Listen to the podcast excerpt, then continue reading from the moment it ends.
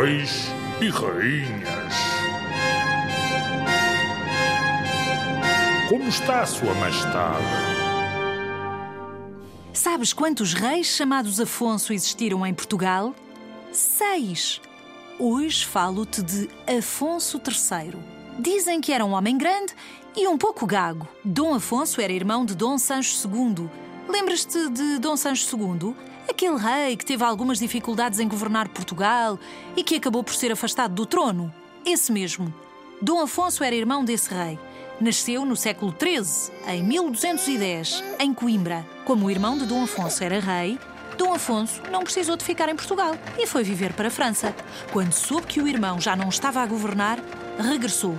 Puseram-lhe a coroa na cabeça e ele sentou-se no trono. Já está! Tantratã! Viva o rei! Enfim, não foi assim tão fácil. As pessoas que gostavam de Dom Sancho não gostaram nada desta troca de reis e não aceitaram a decisão. O que é que aconteceu? Houve uma guerra civil ou seja, uma guerra entre a população, entre os que queriam que Dom Sancho continuasse a ser o rei e aqueles que queriam um novo rei, Dom Afonso. Entretanto, Dom Sancho II morre e Dom Afonso é finalmente aclamado rei de Portugal. Dom Afonso III teve sete filhos. Vais ouvir falar de um deles, pelo menos, de Dom Dinis.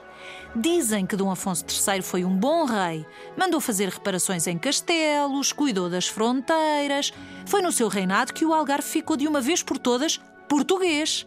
Ficou conhecido como o Bolonhês, porque quando viveu em França casou-se com a Condessa de Bolonha. Bolonha é uma região do norte de Itália. Que rei tão internacional!